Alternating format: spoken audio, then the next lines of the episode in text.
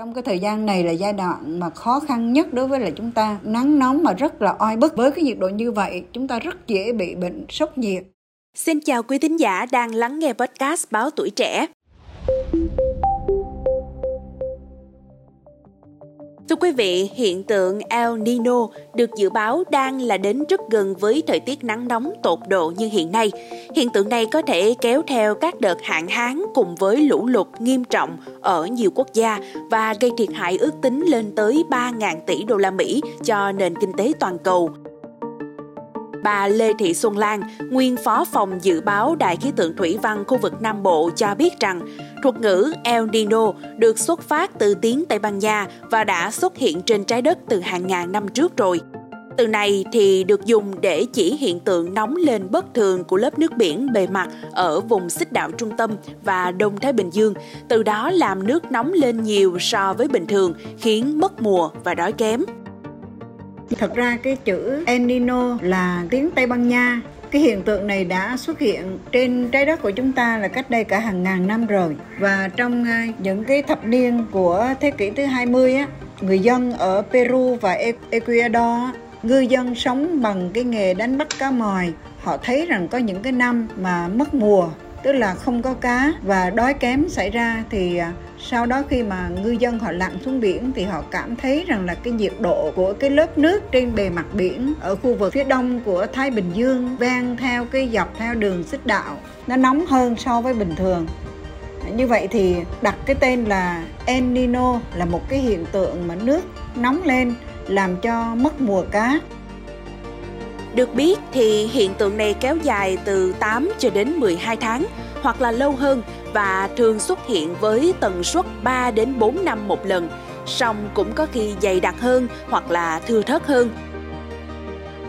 Sự kiện này liên tục làm giảm tốc độ tăng trưởng kinh tế ở cấp quốc gia, gây thiệt hại thu nhập toàn cầu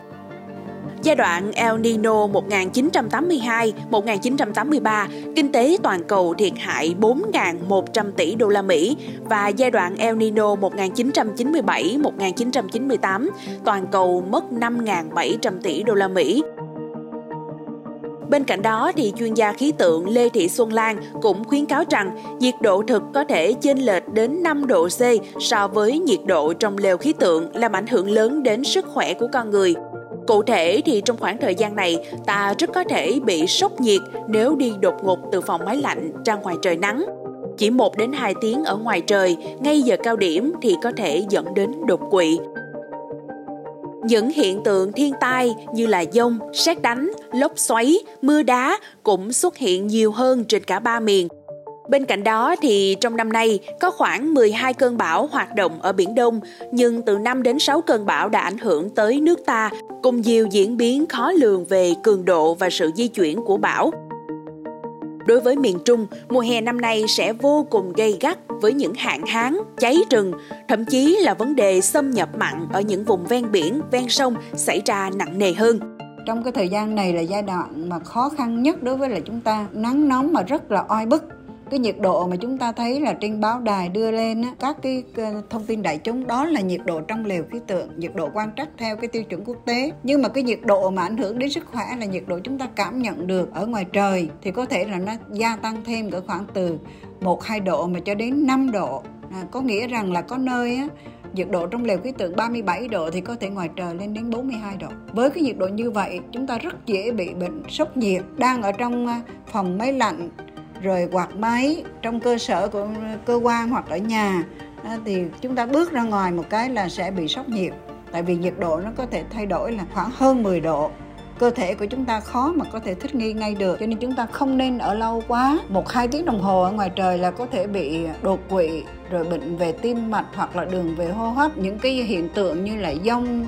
xét đánh, lốc xoáy, thậm chí là vòi rồng mưa đá thì nó xuất hiện nhiều hơn trên cả ba miền và cái mùa bão năm nay. Từ tháng 6 trở đi thì à, trên khu vực mà gần với Biển Đông, và trên Biển Đông sẽ có bão. Và số cơn bão trong năm nay hoạt động trên Biển Đông có thể là cỡ khoảng là 12 cơn, nhưng mà ảnh hưởng đến Việt Nam thì cỡ khoảng là 5-6 cơn. Có những cái diễn biến khó lường về mặt cường độ cũng như là cái sự di chuyển của nó. Đối với miền Trung thì cái mùa hè năm nay rõ ràng là một cái mùa hè rất là gay gắt, cho nên hạn hán, cháy rừng và thậm chí là vấn đề xâm nhập mặn, sạt lở ở những cái vùng ven biển, ven sông sẽ xảy ra nặng nề hơn Ngoài ra thì theo nghiên cứu mới được công bố trên tạp chí Science đã cảnh báo El Nino 2023 được dự đoán sẽ xảy ra vào thời điểm nhiệt độ bề mặt nước biển đang ở mức cao nhất mọi thời đại. Theo các nhà nghiên cứu, trận El Nino lớn nhất gần đây xảy ra vào năm 2016 và khiến năm đó trở thành năm nóng nhất trong lịch sử được ghi lại. Kể từ đó, suốt 7 năm qua, sự nóng lên toàn cầu chỉ ngày một gia tăng mà không hề thuyên giảm. Ông Christopher Callahan, giảng viên Đại học Dartmouth, Mỹ, đã đưa ra kết quả nghiên cứu rằng trong năm nay thì hiện tượng El Nino sẽ xảy ra rất nghiêm trọng khả năng rất cao là sẽ có thiệt hại kinh tế lớn, làm giảm tăng trưởng kinh tế ở các nước nhiệt đới trong vòng một thập kỷ tới. Các nhà nghiên cứu cũng dự đoán rằng thiệt hại kinh tế toàn cầu trong thế kỷ 21 sẽ lên tới 84.000 tỷ đô la Mỹ do biến đổi khí hậu. Riêng năm 2023, kết quả nghiên cứu cũng ước tính rằng nền kinh tế thế giới cũng bị kìm hãm lên đến 3.000 tỷ đô la Mỹ Bên cạnh đó, trong những năm xảy ra El Nino còn gây ra lũ lụt tàn khốc, hạn hán, làm mất mùa, làm giảm mạnh quần thể cá và gia tăng các bệnh nhiệt đới. Nghiêm trọng hơn cả, theo báo cáo của Tổ chức Khí tượng Thế giới WMO thuộc Liên Hiệp Quốc cho thấy, thời tiết cực đoan từ El Nino đã khiến 2 triệu người trên toàn thế giới thiệt mạng. Cụ thể, báo cáo của WMO công bố ngày 22 tháng 5 đã thống kê khoảng 11.778 thảm họa liên quan đến El Nino đã diễn ra từ năm 1970 đến 2021. Được biết là các thảm họa này ngày càng gia tăng, không có chiều hướng thuyên giảm. Giám đốc của WMO, Battery Talas cho biết là các cộng đồng dễ bị tổn thương nhất không may phải gánh chịu gánh nặng của thời tiết khí hậu chính là các nước đang phát triển. Cụ thể, đã đến hơn 90% số người ở nước này đã bị thiệt mạng do thiên tai từ El Nino. Tuy nhiên, nhờ hệ thống cảnh báo sớm và quản lý thảm họa mà số người thiệt mạng hàng năm đã giảm đi đáng kể. Trong những năm gần đây, từ hơn 50.000 người chết mỗi năm vì thiên tai khí hậu khắc nghiệt cách đây nửa thế kỷ, giờ đây chỉ còn hơn 20.000 người, trong năm 2020 và 2021, có khoảng 22.600 người chết vì thiên tai trên toàn cầu. Về kinh tế, tổn thất lại tăng gấp nhiều lần và các nước giàu chịu ảnh hưởng lớn nhất, chẳng hạn như Mỹ bị thiệt hại nhiều nhất lên đến 1.700 tỷ đô la Mỹ. Nhưng xét về quy mô nền kinh tế, các nước nhỏ phải gánh chịu thiệt hại nặng nề hơn cả trong khi đối với hầu hết các nước giàu, tổn thất do thiên tai chiếm chưa tới 0,1% GDP. Bên cạnh đó, thì trong vòng 5 năm tới, WMO đã dự báo 66% nhiệt độ trung bình của trái đất sẽ ấm hơn 1,5 độ C so với giữa thế kỷ 19. Điều này đã đạt đến ngưỡng báo động được nêu trong Hiệp định Paris về biến đổi khí hậu năm 2015.